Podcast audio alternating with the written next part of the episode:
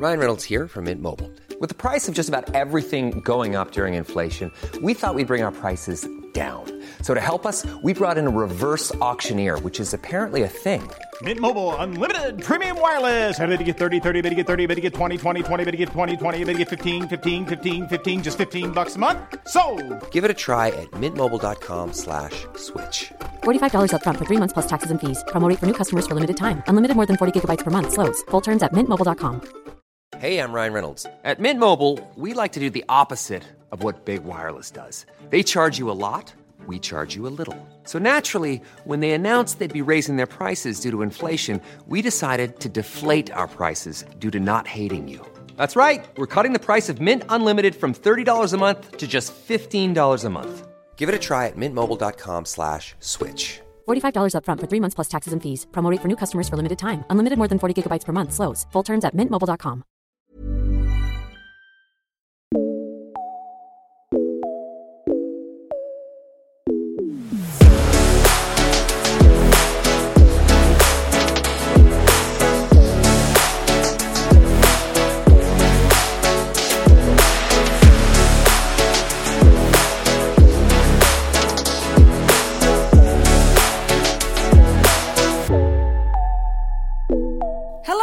You are listening to Flop Culture, a podcast all about flops, good, bad, occasionally Irish. I'm your host, Fionnuala. I hope you are very well. I hope you enjoyed last week's episode on Totally Scuttly.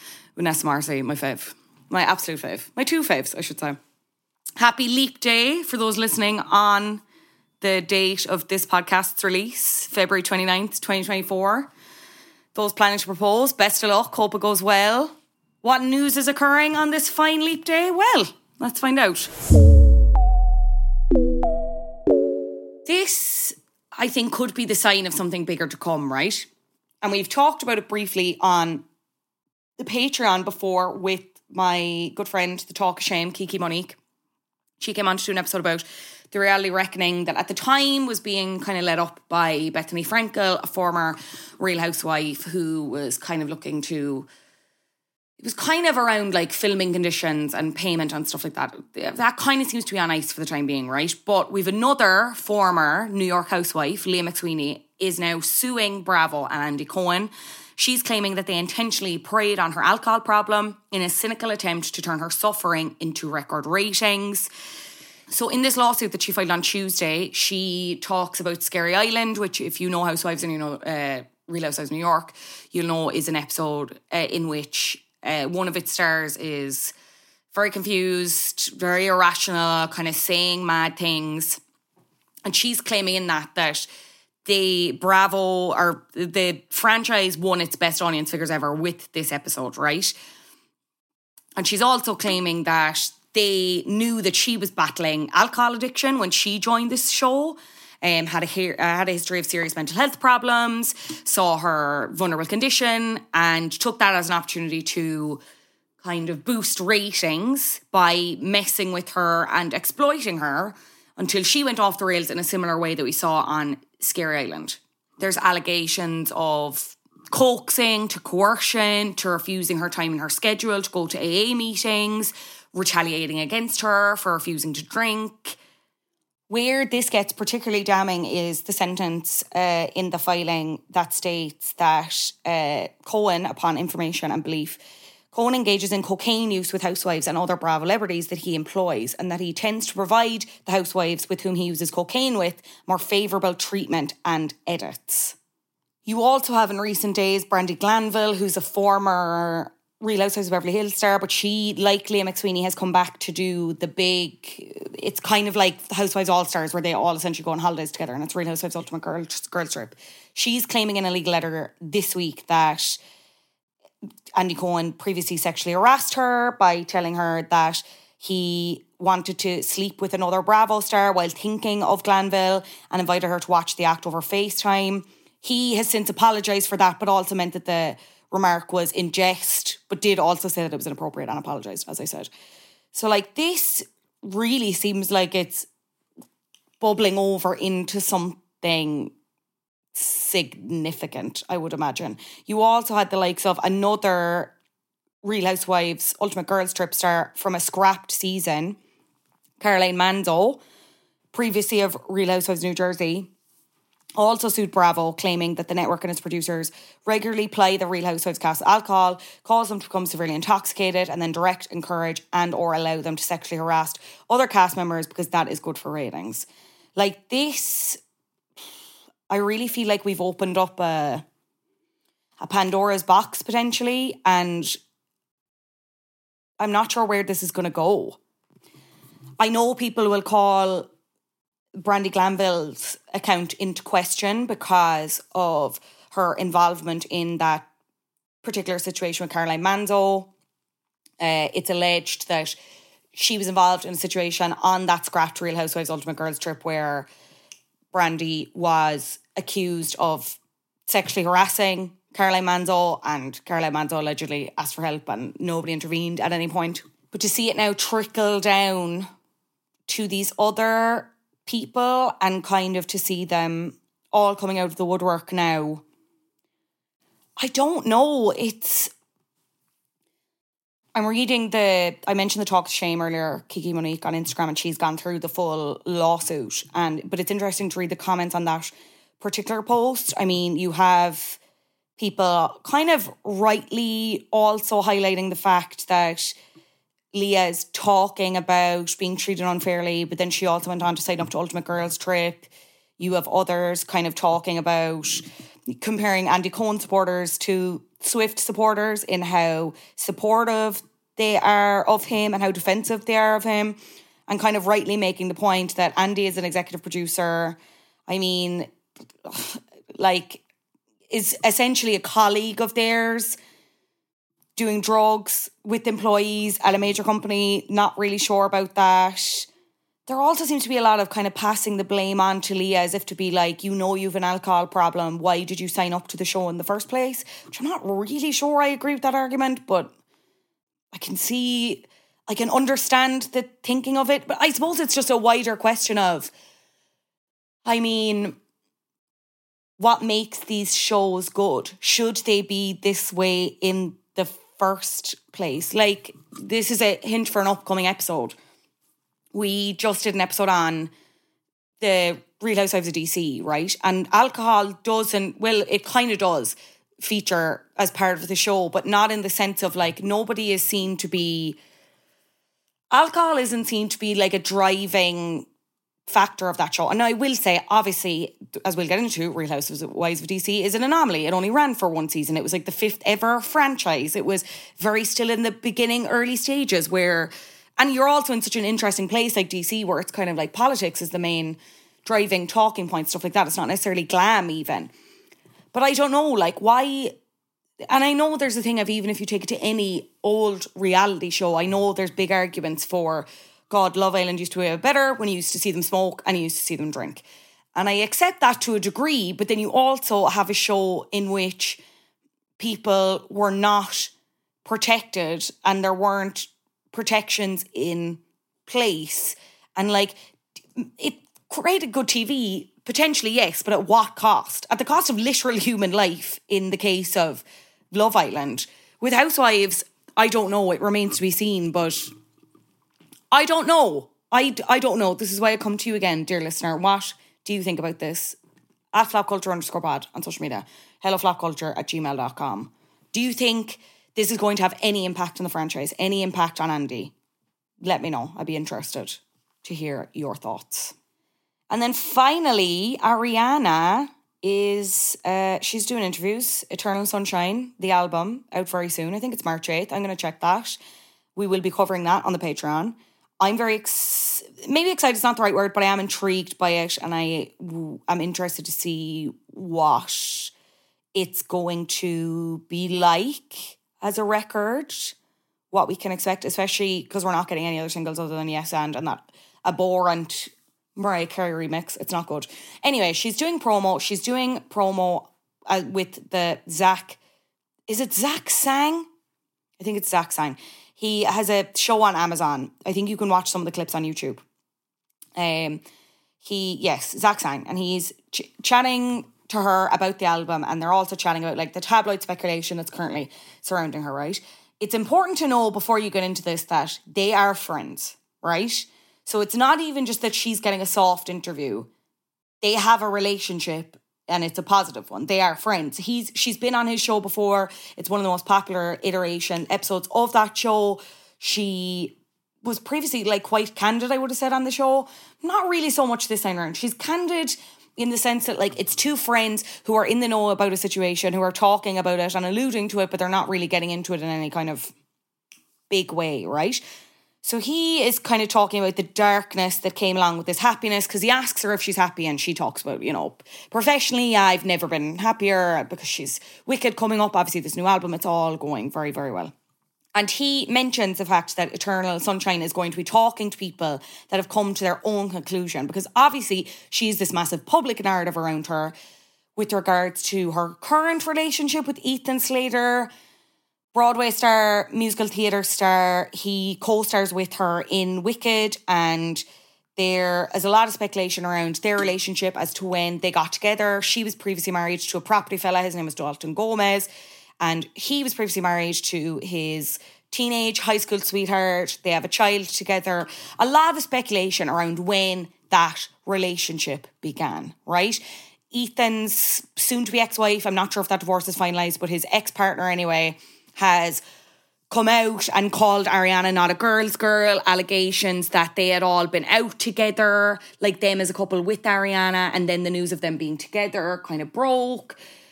None of them have ever spoken out publicly on it since. Ariana kind of addressed it in the Yes and song. I might have talked about it in this podcast with the lyric, Why do you care whose dick I ride? Why? Great question. She's a real think of our times and she's kind of talking about this in the tabloid speculation, and she kind of goes into this. I I don't really know. I get the point she's making. I'm not sure she made it incredibly well. She emphasizes the album was for her fans. She says the thing is that we know this about the tabloids and about the media. Am I crazy? Don't we know this? We selectively remember that this is what the tabloids do to people, especially women, based on whether or not we like the person. That up to that point, I'm like, bang on, though I would argue, I feel like she's perceiving it to be that people don't like me at the minute, which to be honest, I don't think is true. I think she is catching strays from certain places, but I think ultimately the song won over a lot of people, and I think that she still has a built up a lot of goodwill, and I think that's still working for her, not against her. Anyway, she continues. We selectively leave space for humanness, for nuance. The media leave space for their friends and family, but they turn it off when that aligns with the version of a person that they have in their head and they want to believe is true. Kind of word salad, but again, I do think I understand what she means in the sense that we have obviously built up a perception of Ariana because of the philanthropy, things she's gone through in her life, what she puts forward as a celebrity, what she's put forward in her music about positivity and stuff like that. And then you hear a story like this where there's cheating allegations and there's a specific situation where I feel like we we think differently about a situation when it's like oh, there's a child involved or they were together a long time or whatever. It that kind of nearly we morally that makes it worse to some people. But anyway, she continues. I'm not saying this for them about the album. I'm saying this for my fans, for myself. And then Zach is like, Is there anything you wish people knew? And she says, Plenty, we don't have enough time. We don't need to go into any specifics, but of course, there's an insatiable frustration, inexplicable, hellish feeling watching people misunderstand the people you love and you. Now, I will say, I'm not sure insatiable was the right word to use there, but I digress. Uh, here's the thing Does she owe us anything? No, not really. The issue is though, you if if we have it so wrong you have an opportunity to correct the record here with a friend in a safe space. Someone who, if you want to say one sentence on it and let that be it, they'll be like, "Oh yeah, perfect." Like we we won't have. You can say that. All she needs to say is, "Look, there's a misconception about my relationship, and I just want to say that's not true." It can literally even be as vague as that, right? But that's what kind of it's this. I don't know. I don't know. And then I suppose from her argument, it's like, well, if I do say that, then I'm still kind of inviting all these people in and all this exposure. I don't know. I'm very intrigued to hear the album, especially hearing her talking about it in this interview because she's saying it's some of the most painful things she's ever written and it really captures grief and heartbreak in a way that she's never done before on a record. So we'll see. We shall see, girls. We shall see. You know what else we shall see about? Flops. Released in 2010, Leap Year seemed to have all the ingredients for success. A charming premise, a talented cast, led by the one and only Amy Adams and Matthew Goode, and picturesque Irish landscapes. Yet, despite its promising elements, the film received lukewarm reviews, to say the least, and failed to capture the hearts of audiences, at home and abroad. Joining me to discuss Leap Year is broadcaster and presenter Muireann O'Connell. Enjoy. Muireann O'Connell, thank you so much for joining me on Flop Culture. How are you? I've been waiting. I'm like, She's been she waiting, ever? girls. Like, what have I done? Did like did I poo in her cornflakes? Why has there been no text?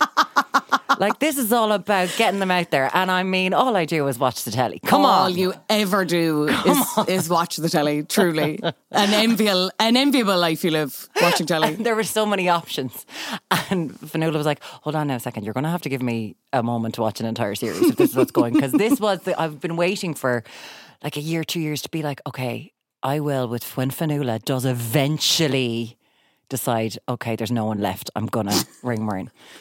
Uh, and I'll be like, okay, we can just go straight in with my so-called life. That was it. This is where I was. I was Yeah. like, I was ready to go. That one series beauty, and in that space of time, I've gone from adoring it so much to wanting to gouge my own eyes, eyes out when I see Jared Leto. Yeah. that I'm like, I can't actually talk about him because he makes me wanna. Yeah. Ugh. Yeah. Yeah, So instead, we Yeah. went we went for something, you know, it's timely. It's given the year that it is. You was- chose a film that is called leap year. It was staring us in the face. It was I staring us like, in the we have face. to do leap year, the pièce de résistance that was surely done for tax purposes for Amy Adams in 2010. Um, starring in obviously an Irish Colleen because you got to have the red hair. Of course, this yeah. movie came at a time when we were going through the crash. I mean, Yeah. we were just two years after the crash, and this explodes onto our scene, and this was it. I was like, this is what Americans think of our culture. There has been no growth since the shillelagh, since Darby O'Gill and the Little People. That is where we still are. And I think I've watched that movie, I would honestly say, about 17 times. Same. I actually watched it a lot uh, with my friend Jessica. Shout out if you're ever listening to this. It was like a sleepover staple. And I don't know why, because as rom coms go, it's a bit it's a bit kind of miserable. It's a bit like slightly joyless in terms of trying to buy into two people who are supposed to like like you know enemies to lovers trope whatever that they eventually fall in love with each other. What was your experience of initially watching it and then coming back to it for this? Horror. I was like, why is this released in February and not in October? This Yeah, makes no sense to me. It's, yeah. truly horror at the at the time because like that I watched it with people like we're all sitting around our rented house lashing this on the DVD going this isn't really happening. This isn't happening. We're not doing this. You have to pause the DVD to go is the accent worse or better than Tom Cruise in Far and Away? Then you've got to go get a clip of Far and Away and then you've got to judge Matthew Goode on that. So there was a lot of things going on there. But then the more we watched the we watched the whole thing by the end of it did I want to ride Matthew Goode? I absolutely did. Look, So- he's very handsome. The accent is tragic. The accent is so much worse than I remembered. So much worse. Truly horrendous. He does say one thing. He says Egypt very well. Yes, he does say Egypt very well. Yeah, but that's it. That's it. Like that's it. And I love that when he's spoken about this movie Oh, in the time. Like he destroyed it. The only reason he did is like this will be the worst movie of 2010. Yeah. And the only reason he did is because he wanted to be near his girlfriend and his newborn baby. Yeah.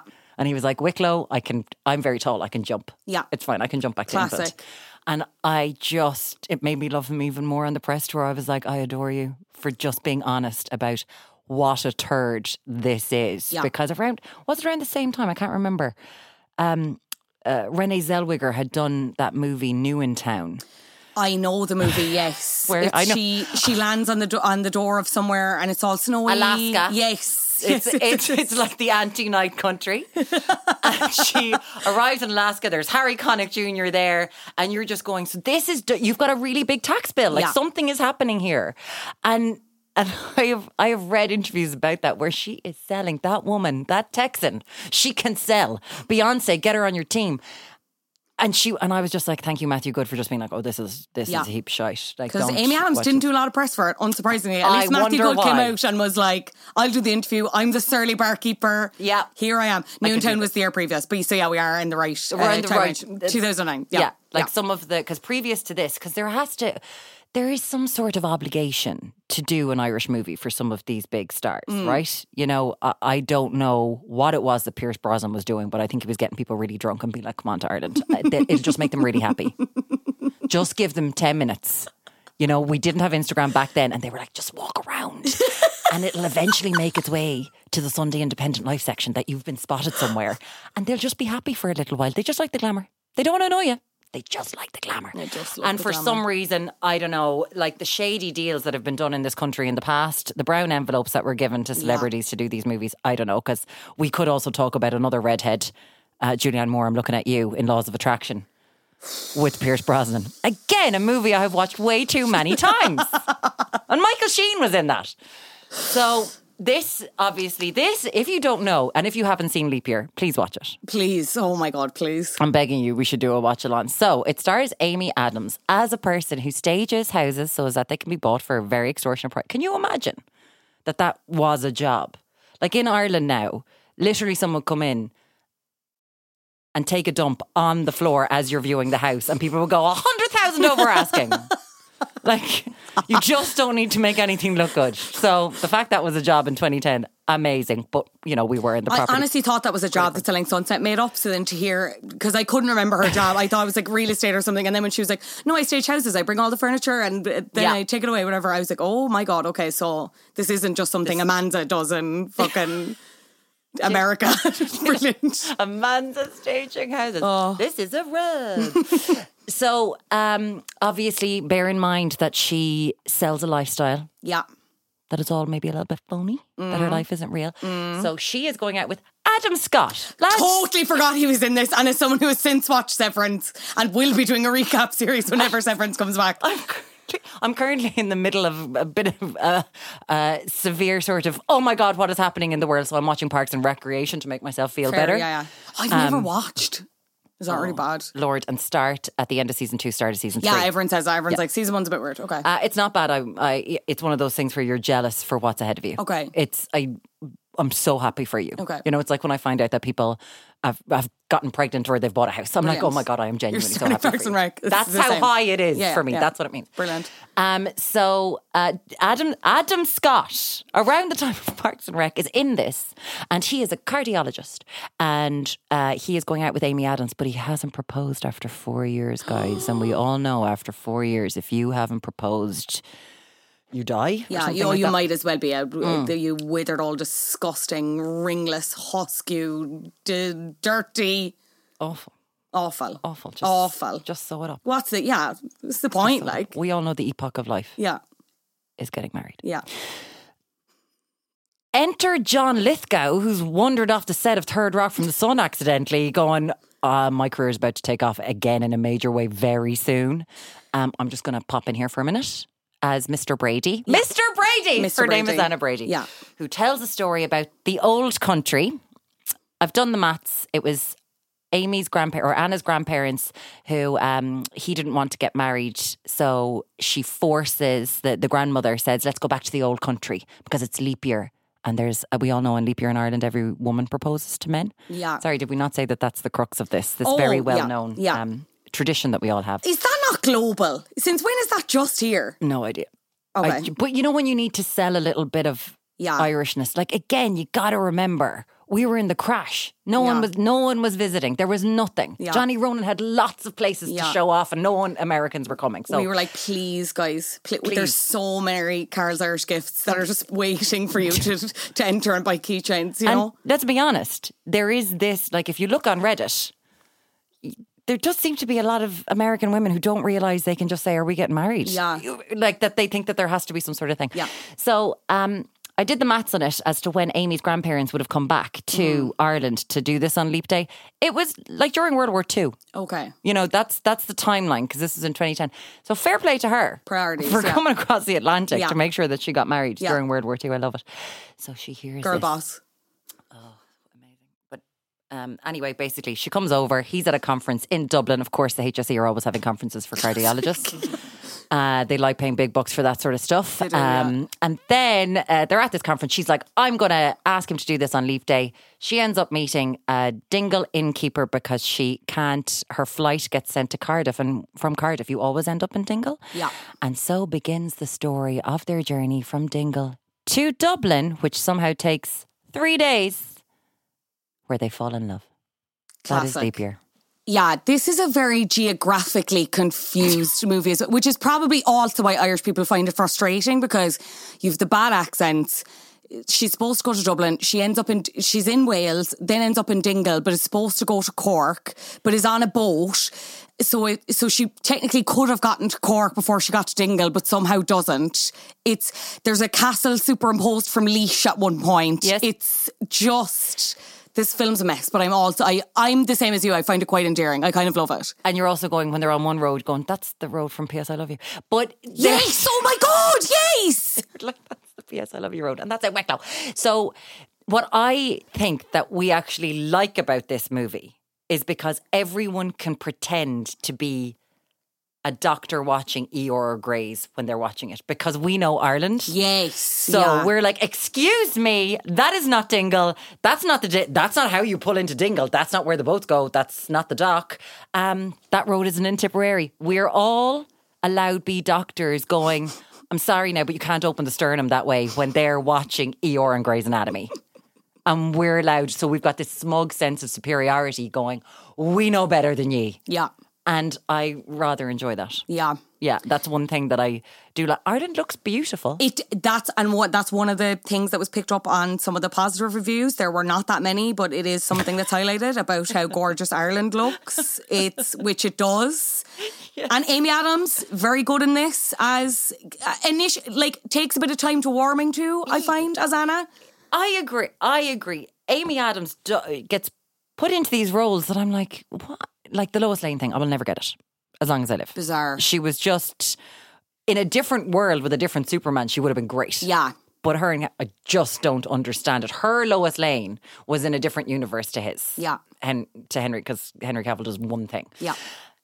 In this, I'm just wondering if redheads, some redheads, are contractually obliged to look like they are sewn to their heels, like Bryce Dallas Howard in Jurassic World. Yes, she's oh not allowed to take the heels off, Yeah. and then she's going to run around with the heels. And the same thing with Amy Adams in this.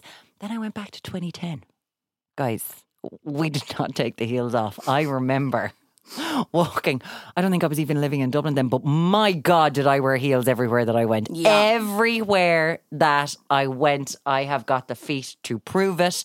So, of a time thing, I had to give her a pass on that. Yeah. For wearing the heels continually, Yeah. even though you'd wear a pair of runners at some Just stage. wear a pair of flats for fuck's sake. You know, when you're going to see a cow, wear a pair of Yeah. She, as I mentioned, she didn't do a lot of press for this. It was kind of Matthew Goode did a lot of the heavy lifting, but there was like one, it was definitely kind of a junket interview where like everyone got the same kind of answers and she talked about like her similarities to the character Anna. I think that's why I was attracted to the character. I tend to be really pragmatic, but ultimately tend to be attracted to people who pull me uh, into more spontaneity. I've really learned that through surrender, the best experiences of my life have happened. One of the things that attracted me to this story was thinking you have control, losing control, and then finding an amazing life for yourself. Perfect. Perfect. What a She long should have way- gotten the Oscar for this. What a long way to say I liked the paycheck. what a long way to say I need to pay my PRSI. Um, wow, Uh, that's just not true. She wasn't Yeah. attracted to Anna in any way, shape, or form. No. Anna isn't endearing, and you're um, what they're setting up. When people ask, you know, when do you think? What about AI? I'm like, it was rules. Of, it was what's this one called? Oh, leap year. Leap year. Like it was written by AI. Surely, Ireland, superstition, accent, romantic comedy, redhead. Yeah. And this is what was spurned out. And Matthew Goode does look incredibly well. in it. Hapless young woman who is desperate to be married. This was a big theme of ro- rom coms at the time where it was like desperate to be, as we've already talked about, like have to be married. You're a Yeah. worthless woman if you're not married. Yep. Here's this loner, quiet man. Oh, he's been so hurt and bruised before, but he just needs to find the right girly mm. whirly. And here she is off the plane from Boston to melt his ice cold heart. Matthew Goode is Declan O'Callaghan. Wow, we. Yes, as Declan O'Callaghan. A fine name, a, a legitimate name. A serviceable Irish yeah, name, completely. yeah. Yeah. Um, it's just, I just don't. It's money. Okay, I just have to get over the fact that she did this for the money and all the cliches that they decided to throw at the kitchen sink. So we know this isn't for an Irish audience. It's for second, third, fourth generation Americans looking for some form of modern day nostalgia, but they're trying to do that, you know, that Gable Colbert, the sort of uh, Katharine Hepburn, Cary Grant in in um, the Philadelphia story. The Kate Hudson and bloody Matthew McConaughey, you know, in How to Lose a Guy. They want that sort of attraction. That's what rom coms are. Two people who hate each other who end up falling in love. And Jesus, they just looked like they didn't want to be in the same room. No. And like again, didn't even look like they were mates. Yeah, she again gives a very unconvincing answer in the same interview about him. She said, Oh, he's great. He's so charming and funny and he's smart. He brought so much to this role, did he? He just enjoyed playing Declan, did he?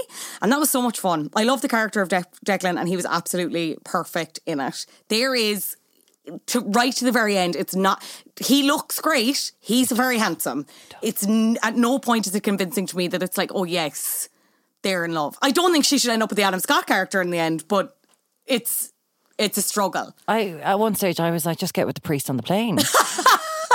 Uh, it would make more sense to me. I would have. You I'd know? like to see that version of the movie. that would be an interesting, an interesting thing. Like, why would you spend your time doing this? And why have I watched this at least sixteen times? Yeah. Because there is just something. Because I suppose our our the era of the rom com, we keep on being told that it's coming back. But in 2010, like we're at a, we're coming into a very sparse rom com time. yeah, You know, you're going to have a few gems, but there was a lot of shite. So I think you'll just put on anything when you're looking for that little bit of warmth and love. And they're talking down to us so much, but we're like, I don't care. Like, this is what I can't get over when it comes to people are like, how do we get money out of women? How do we, how do we do it? Just give us a rom com. Just, I'll give you all my money. It's as simple as that. I'm absolutely fine with it. Just give me how to lose a guy in 10 days. One, two, three, four, five, six, seven, eight, nine, ten. How to lose a guy in 365 days. Whatever you want to do. And and getting it this wrong just feels weird. What was the point? And it like it didn't make that much money. She must have cost a fort like it wasn't a cheap film.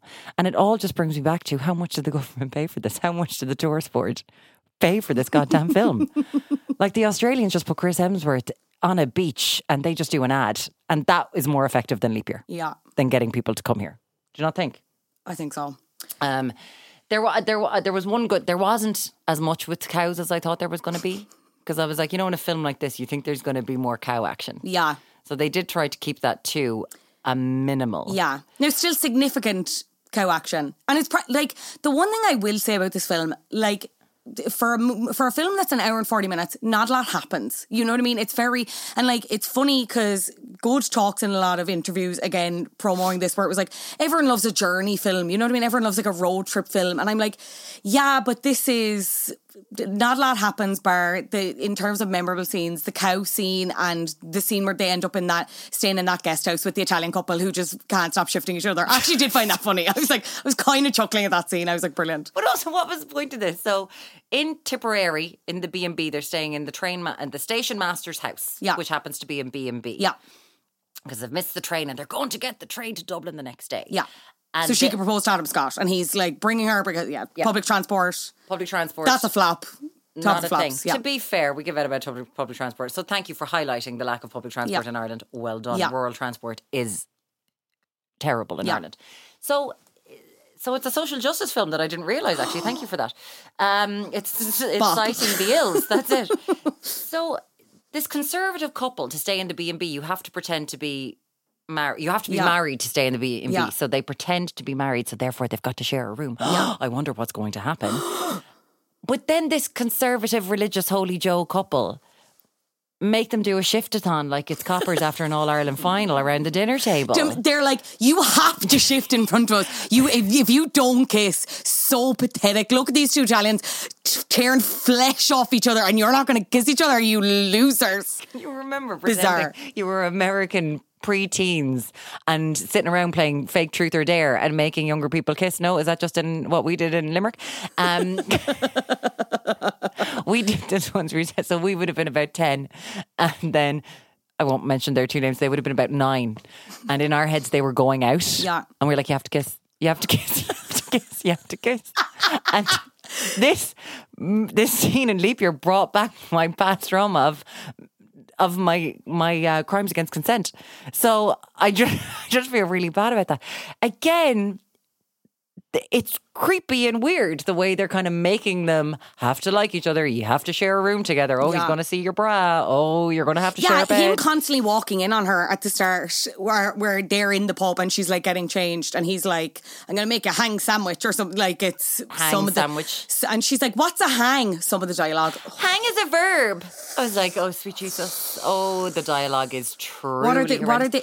Like, I have the mispronunciation. Uh, I don't know what that lyric is or line is in relation to. The mispronunciation drives me insane. But I also, when he says "beautiful apartment," the Chihuahua and the duvet, where it's like he's trying to. It's like a Cork accent, but I'm like, babe, babe, babe. He was trying to get in the region. What are we going to do? What are we actually going to do? Oh, I know what we do.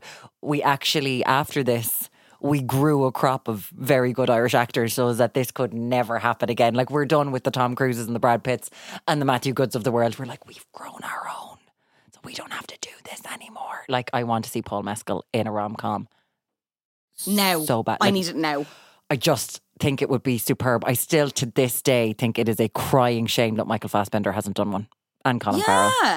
I just think it's a shame. I think that they would be like, do I want a rom com between himself and James McAvoy? Absolutely. Like, Yeah. that's the one that I want to see. I want to see them doing leap year. It would be fantastic. But it, it's it, that's what sort of offensive. But then I kind of watch Air Force One and I'm like, Gary Oldman sometimes sounds like he's from Peckham and he's a Russian terrorist. So, do we have a right to be offended? We're just happy to be in the game, lads. They know where Ireland is. Isn't that what? Isn't that really kind of before the Celtic Tiger? Sure, listen, we're just happy to be here. Yeah. Isn't it great? Um, there was one bit of it, and she's got a Louis Vuitton handbag. Uh, not handbag, it's a Uh, suitcase. luggage. Yeah, yeah. Luggage case. and Jeremy, her cardiologist boyfriend, has bought her this suitcase. And Matthew Goode's character slags her. He bought you a suitcase. He bought you a suitcase. Now, I'm just wondering in 2010 if I was going, Jesus Christ, it's as bad as buying someone a Hoover. Or is it the rise? Was he pointing out the rise of consumerism and commercialism and Instagram huns?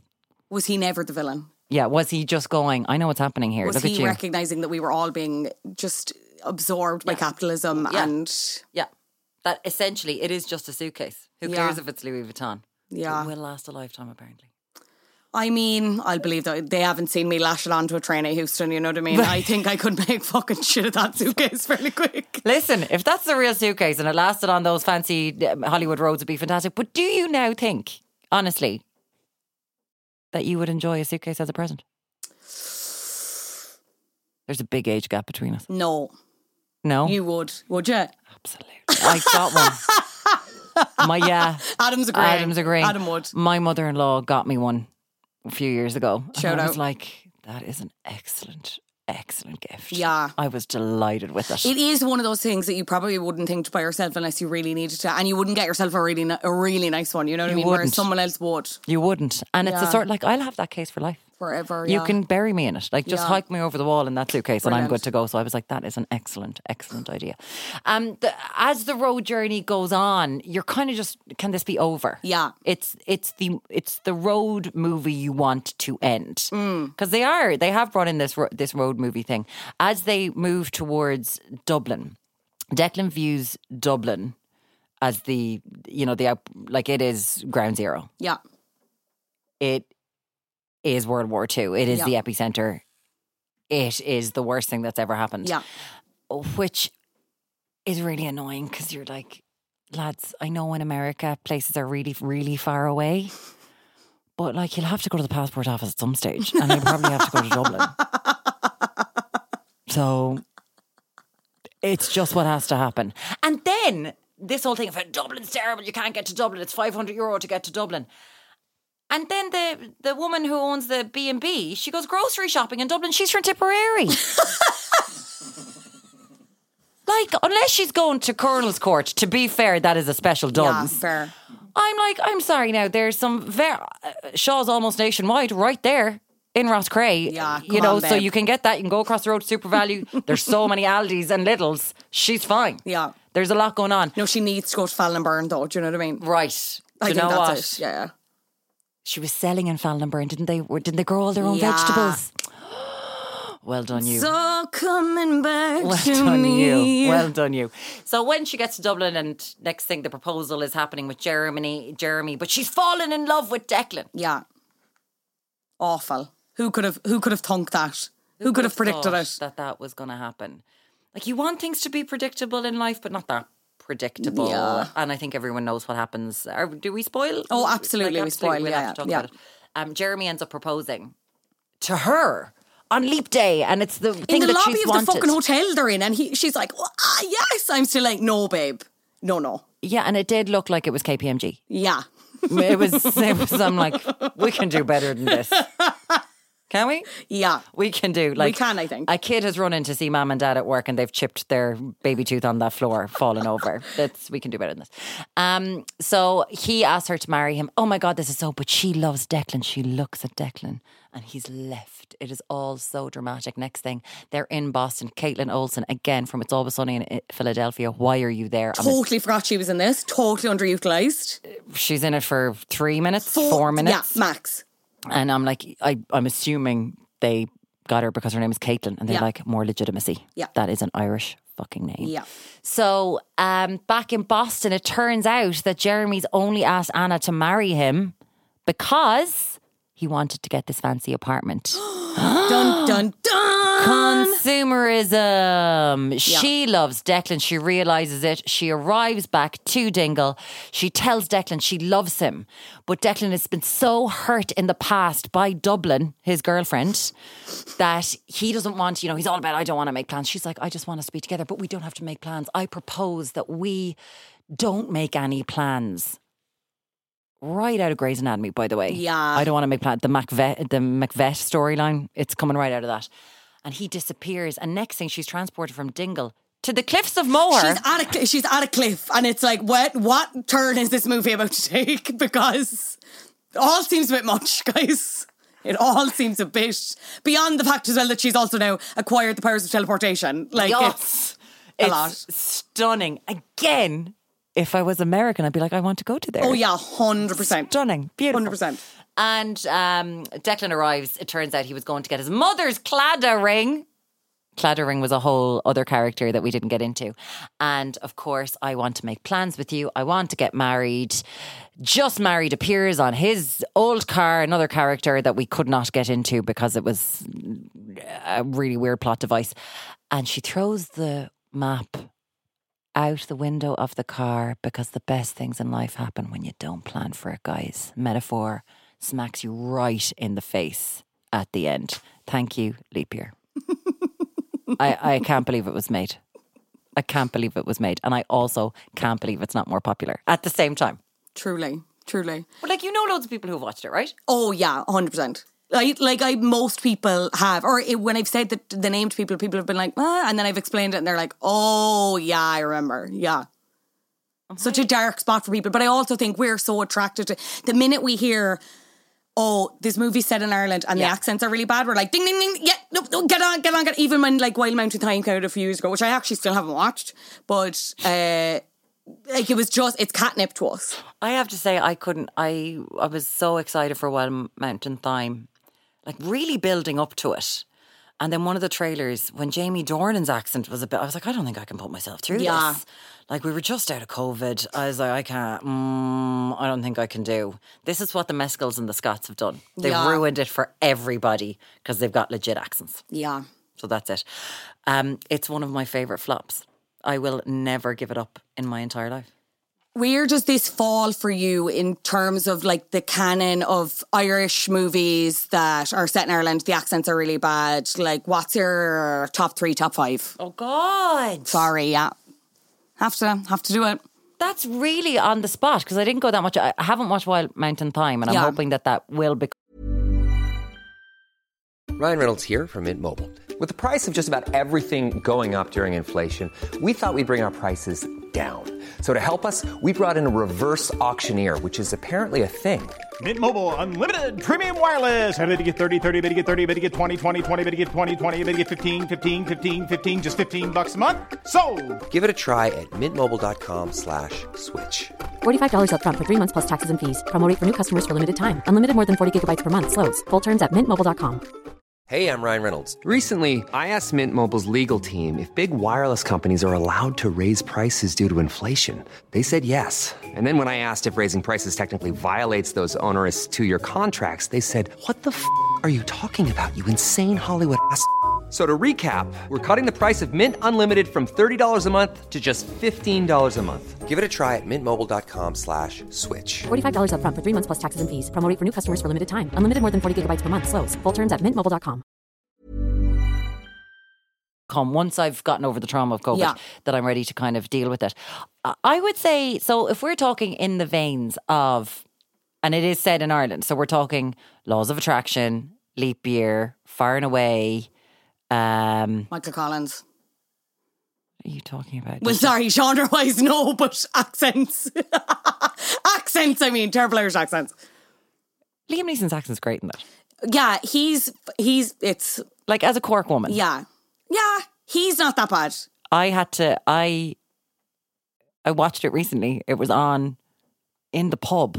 I Classic. for some it was on in the pub. It was on in the pub in Cremon Yeah. in Kerry. And we were just like, Michael Collins is on. And everyone all of a sudden, the people who aren't playing cards are all staring at Michael Collins. And we were like, fair play, the accent isn't bad.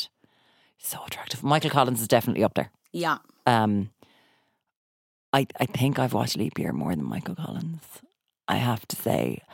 Irish I- history, Amy Adams, Matthew Goode. Matthew Goode.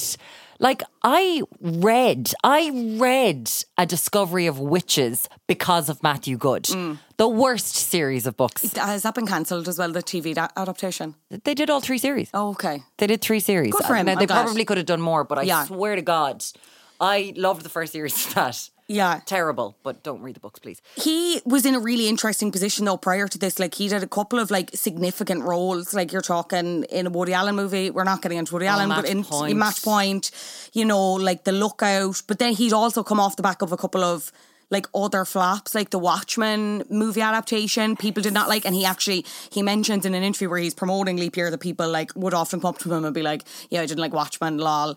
Um, and when he's talking about this, he said, "I was told it was going to be like The Quiet Man with a Vaughan Williams soundtrack, but in the end, it turned out to have pop music all over it, a bit like Chasing Liberty again, which he also starred in." Yeah.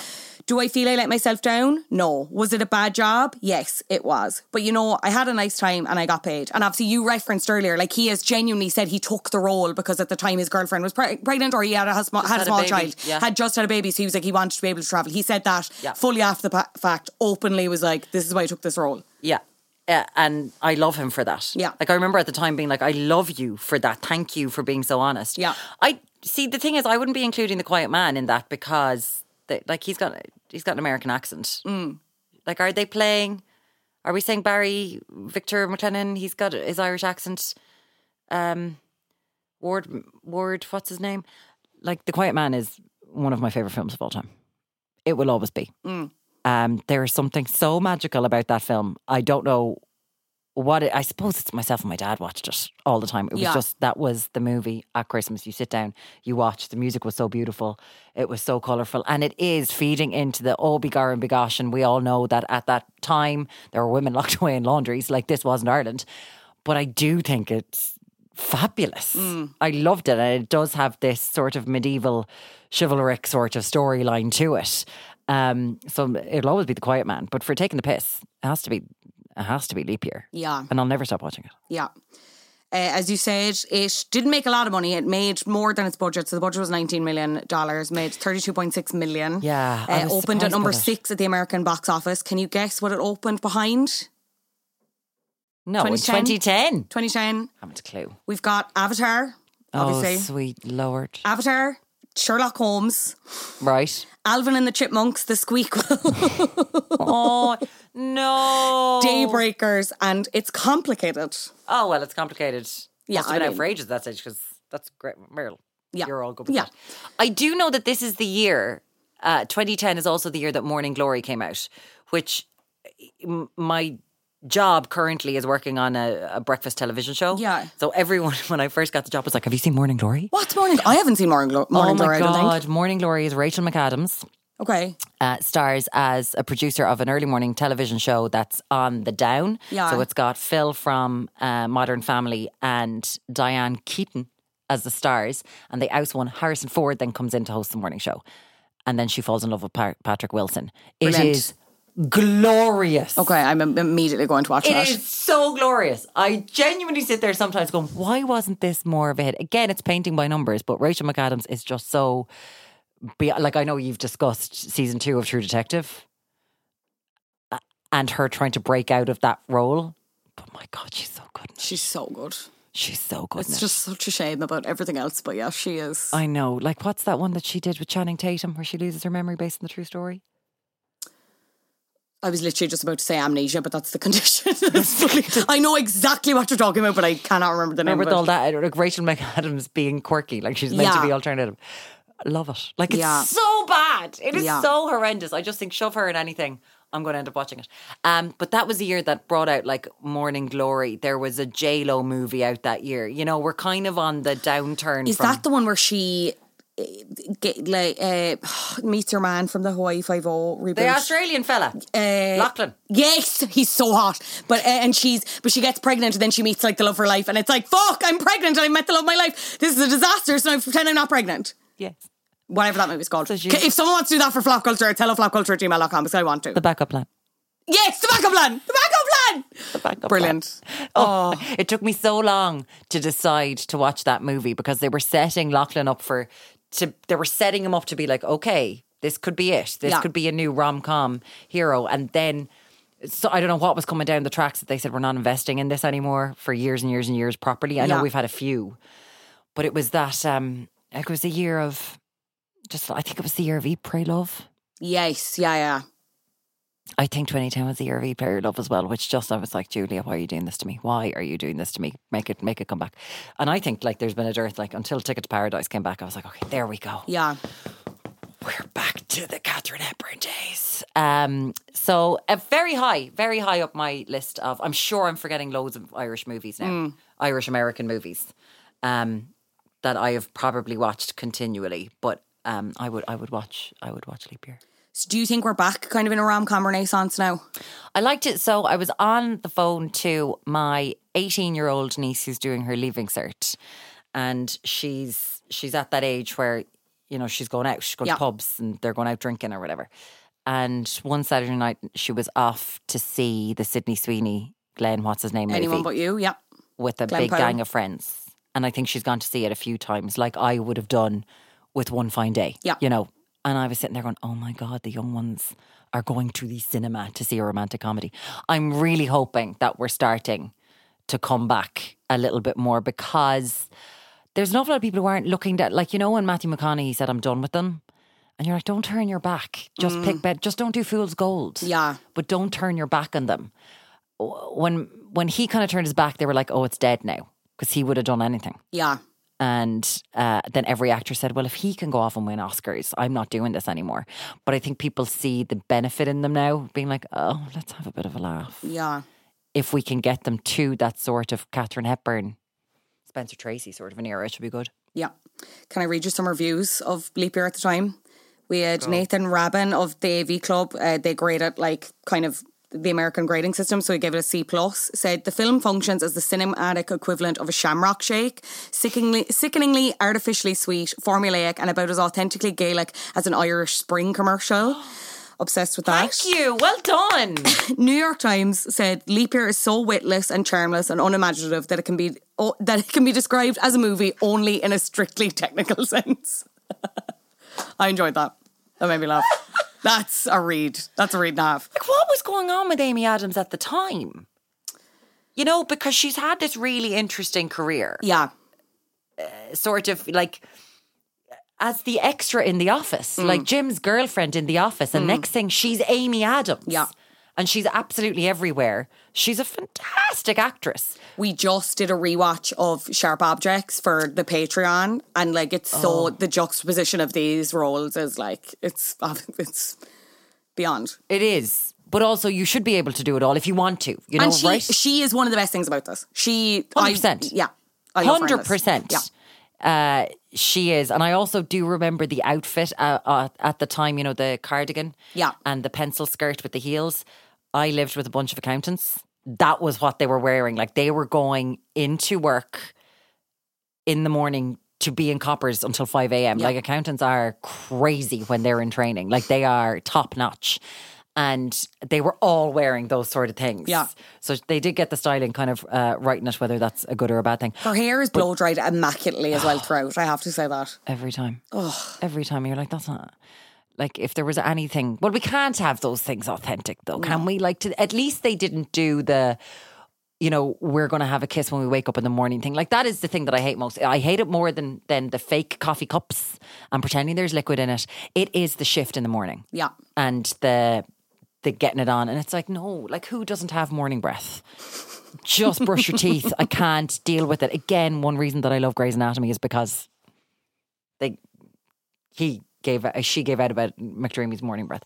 Um, she's it, it was just yeah, it's weird, but they all kind of have that dud, don't they? Like they have a few duds, and I just wish that romantic comedy writers just put a little bit more because it could have been something. Yeah. Like the concept is there. It just there's part of me that just thinks a few more tweaks. I don't don't want to replace Matthew Goode. Don't want to see him out of a job, but I just think Oh, a few, yeah. a few more cranks of a wrench. We would have had something fully formed and good. Not like ironically good, but like good, good. Yeah. And the earnestness about the superstition of leap year was a bit annoying because you're kind of sitting there, okay, we're post this now. Thinking Yeah. uh, Like twee little nations and their stupid little su- superstitions. And we're we're post Bridget Jones. So we've kind of gone, ah, hold on now. She's got a little bit of agency. Uh, We're not taking that seriously. But then you go on Reddit and you see Am I the Asshole? And there does seem to be this pantheon of, or this bunch of people who think they can say, Harriet, do you want to get married? Yeah. Karen Valby actually wrote that at the time she wrote this piece about Leap Year 4 Entertainment Weekly where she kind of says this. She said, When will Hollywood drop this strangely clung to cliche that a grown woman will always be reduced to a needy brat when she gets a whiff of wedding cake? You want to know what was cute about Kimberly Williams in the movie Father of the Bride? Her character was a 22 year old and she acted like one. Maybe young women her age still get silly and feverish about their fairy tale notions of weddings and marriage. Grown women don't. And kind of goes on to like Yeah. pull apart other movies for that reason. Adam's character is neither a ninny nor a child, and yet the whole marketing campaign of the film boils down to the that's a word that I cannot pronounce. Notion that what a woman today really wants, what she will not, in fact, live without, is a rock on her finger. She wants that rock so bad, the movie tells us, and yet she can only risk asking for it herself once every four years in Ireland. That is, she's just got the nail on the head. It's uh, this fallacy of who it is and what it is that we want when it comes to romantic comedies that they keep on pushing down our throat. And I'm like, why do we have? Why are we buying into this? First of all, because it's it, it- that's not the way it is, and we're always like, oh, if more women get involved, but sometimes that doesn't solve it either, mm. because. Uh, there has to be a cohort. We actually we sit here going, there has to be a cohort, but there's not. I don't know anyone I genuinely don't know anyone who would have been that desperate that they wouldn't have just said, Harry, are we going to get married, by the way? The minute I, I, I opened those earrings, if I thought he was going to propose then, and the minute I opened those earrings, I would have just been like, Are we not? Yeah. Like, why can't you say something? not gonna lie, I thought this was going to be a ring. You know what I mean? Yeah. and if you're if you're not willing to say, by the way, are we getting married? Like, what's going to happen if he's infertile? And you have to have the real proper conversations of, well, mm, mm, maybe I might get Yeah. someone else's sperm. Like, you, it's just that she's just got it right. It makes us all seem like fucking idiots. yeah. and it's And then when you do get that little bit older, and if you're selling to such a young cohort that they're five year olds and the be all and end all is the white dress and, and the wedding, you're kind of like, well, what are you going to do for the, what about the people who are 28, 29, 30 who are going, absolutely not. Lads, I need to get my house first. I got to do this. You're you're selling a fantasy that no one believes in anymore Yeah. And no one wants anymore. Yeah. Because there's actually more important things that are more fun and more exciting than spending 20 grand on it. Like, I think most people say that. I'm, listen, I love a wedding. They're absolutely fantastic. But most people I know would be like, ah, no, I want to have the house to have the party in first rather than get the old wedding. So, yeah, it's it's still shoving it down our throats. I think it's weird. But they've kind of, they've surely stopped now. No, I haven't watched enough modern day examples to. No, really I should have looked into what I've been watching because I will watch any old shit. any old shit.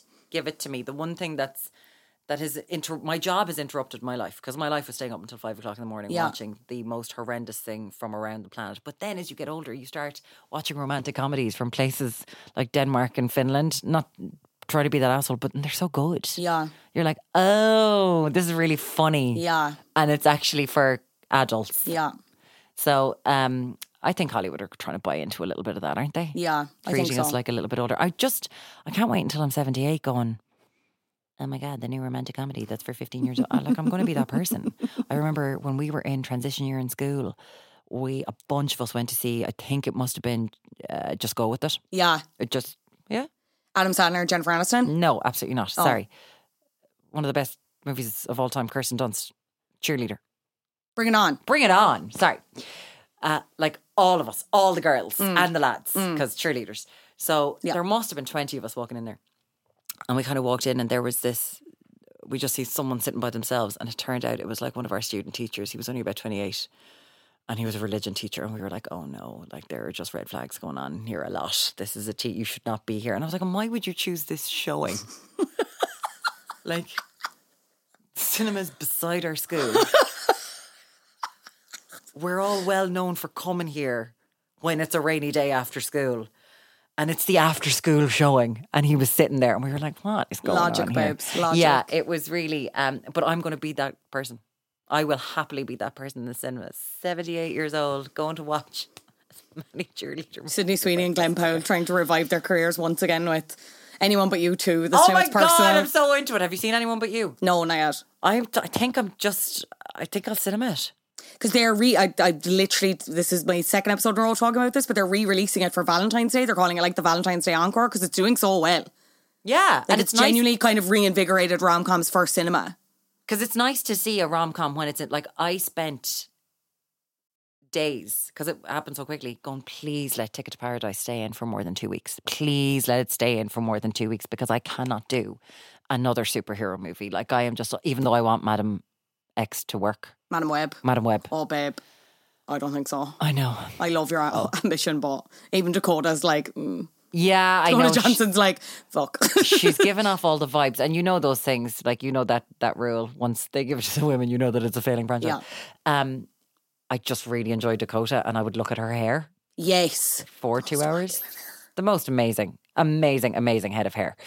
Um, but I was counting the the days that Ticket to Paradise stayed in because I was like, we need this, guys. We need this to let them know that we want more and more Yeah. and more of this. But then you've stuff like Fallen Leaves and the one that came out of France with Juliette Binoche this year, and I'm like, okay, do you know what? They're giving us romantic comedies from Yeah. the other side as well. Yeah. So it should be it should be okay. Again, though, it has given me a lifelong love of Matthew Goode, like so much so that I cast him in other things, and he he he did not enjoy one minute of being in this film. No. like it makes me think that he hate Ireland, like he hates Ireland. Yeah. You're like, mm, would he come back for anything else? Have I seen him here at any other time? Like, am I going to see him at the Book of Kells? And I'm like, no, he No. had such a bad time here in that movie that there's no way. But his facial hair was stunning. Yeah. Like all lads should be looking. Jamie Dornan, Matthew Goode, great facial hair. He's never gotten facial hair as good as that as Yeah. he did in that movie. That is a triumph of the movie. Matthew Goode's hair. Matthew Goode's hair, bop. Leap year overall, kind of a flop, but a beloved flop of our hearts. Oh, complete flop. Yeah. And should have been a flop. Should not have made over 30 million. Yeah. Shocking, to be honest. Um, but beloved. like you know, you you kill your darlings. I love Truly. I truly. love it. Love it. Muireann, what a pleasure. You're so welcome back anytime. As you said, you watched so much shit. You can talk about whatever you want at any time. You text me, I'll text you. Where can people find you in the meantime? it Take so long? Why did it take so long? I'm sorry, I know it took too long. Next time you'll be back in. watch so much shit. Um. Oh, oh, I'm I'm on the telly on Ireland Day and I'm on Instagram, which I'm trying to, which I'm, which I'm attempting to step away from. Fair. Yeah. Social media is awful. Oh yeah. Media is awful. Everything's awful. When I was kind of like, oh, you you feel bad all the time. Maybe it has something to do with your phone being in your hand. Okay, let's step away from that. But still, it can be fun for some things. Some things. Some Yeah. things. Some things. Yeah. A delight, by the way. One of my very favorite people. Genuinely, a delight. Thank you, Muireann O'Connell. You are so welcome. Thank you for joining me on Flop Culture. Much appreciated. Big thank you once again to Muireann. I leave all of her links in the show notes. Uh, Leap Year is very hard to find streaming wise. So if you are listening to this on the 29th, I do want to say Lighthouse Cinema in Dublin is screening it. I'm not sure if there are any tickets left as I say this, but if there are, I'm giving you a heads up so you can go watch. Otherwise, you might have to get a DVD. Does anyone even have a DVD player anymore? Who knows? Who knows? Anyway, from one flop to another, let's talk top of the flop, shall we? You're a flop. Top of the flops this week is J Lo, or is it? Or is it really right? Because you have this sequel album. This is me now, going into t- number thirty-eight on the Billboard 200. The sequel album to This Is Me Then, but this is her now. Okay, goes in at number thirty-eight in the Billboard 200. This was an album that couldn't have had any more promo if it tried. You had the album itself, because it was part of a trilogy, trilogy, lest you forget. With the album itself, we had the movie, the visual album, which, if you want an episode on it, let me know, because I'll do it. Bonkers. And then you have the behind the scenes making of the album documentary, The Greatest Love Story Never Told, in which Ben Affleck is like, why are you why are, the, you're telling our love story is the whole but this title is called the love story never told why are you doing that babe whatever he's saying that and then you also have her talking about all these people who she asked to be in the movie and they said no which i'm kind of like it's incredible that you still included that you know what i mean like we've got the likes of she asked taylor swift Taylor Swift. Grant me the confidence of Jennifer Lopez emailing Scott and whatever her mom's name is, I cannot remember off the top of my head, the Swift parents being like, hey girlies, is Taylor free for my little movie, See Vous Play? Bonkers, bonkers, bonkers, bonkers. Now, she wasn't the only one who said no. There's loads of others that said no. Jason Momoa, kind of random. Jennifer Coolidge, I get it. God, would have liked to see her in it. Lizzo, maybe a blessing in disguise that she didn't do it. Vanessa Hudgens, random. Ariana Grande, the aforementioned, and Snoop Dogg were also unavailable for cameos. I mean, and then for the album Tony going at number 38. I don't know. I feel like we're going to be talking about this in a year's time when I'm 60 years of age, still talking about flops. We're going to do a retroactive on this and see. But I don't know. In other ways, I've seen the argument that it was like, yeah, fu- the whole thing makes no sense. It's absolutely bonkers. But you know what? Fair play to her. This was a story she wanted to tell from her perspective, her own money. That's great. Let's let more women do that, you know? And I think that's a good argument. And you know what? Maybe I'm a hater. Maybe I'm a hamer, hater. Am I not a feminist? Do I hate J-Lo? No, but just bonkers. Especially you consider all the drama she had with Ayo Edebiri, you know? Like, you thought that might have gussied up something. I suppose my perspective is who was actually looking for new Jennifer Lopez music in 2024 that was narrative driven, that was about this whole thing of I'm crazy in love, I'm a sucker for love, I I'm addicted to love, like I, I just can't find the right person. I don't I don't think that was enough like the Ben obviously her getting back together with Ben was like really interesting at the time, but I kind of feel like people are over it now because she won't stop talking about it. I don't know. Am I being unfair? Let me know. Did you love it? Best movie of the year? And the Oscar goes to Jennifer Lopez? We'll see. Who knows? Anyway, that's it for me. Thank you so much for listening to Flop Culture. I mentioned we're on Instagram and TikTok. It's at Flop Culture underscore pod. We'll take suggestions there if you have any suggestions. And I'll also take your ratings. I'd love some ratings wherever you're listening. Apple or Spotify or wherever. Much appreciated. We're on Patreon. Would you like at least two bonus episodes a month? Well, you're in luck because you can get them at patreon.com forward slash flop culture. So this month we've covered the halftime show. We have covered sharp objects as part of pop Culture. We have talked about BookTok. And this week I am recording my Bop or Flop episode on True Detective Season 4 with Cian Roach. That will be coming very soon. And also, I know you've been waiting. A Bop Culture and Fleabag, an update is coming soon with Owen Keane. So stay tuned for that. It's patreon.com forward slash flop culture. Let's shout out some recent patrons. Hello, Louise D. Thank you for subscribing. Hello to Genevieve L. Thank you for subscribing. And also thank you to Nicholas C for subscribing. Huge appreciations. And as I said, that's your platform as much as it is mine. If you have any suggestions for there, let me know. I'd love to know. Anyway, that's it. We're done. This has been Flop Culture, edited by Adam Shanahan. I will see you next week. Ta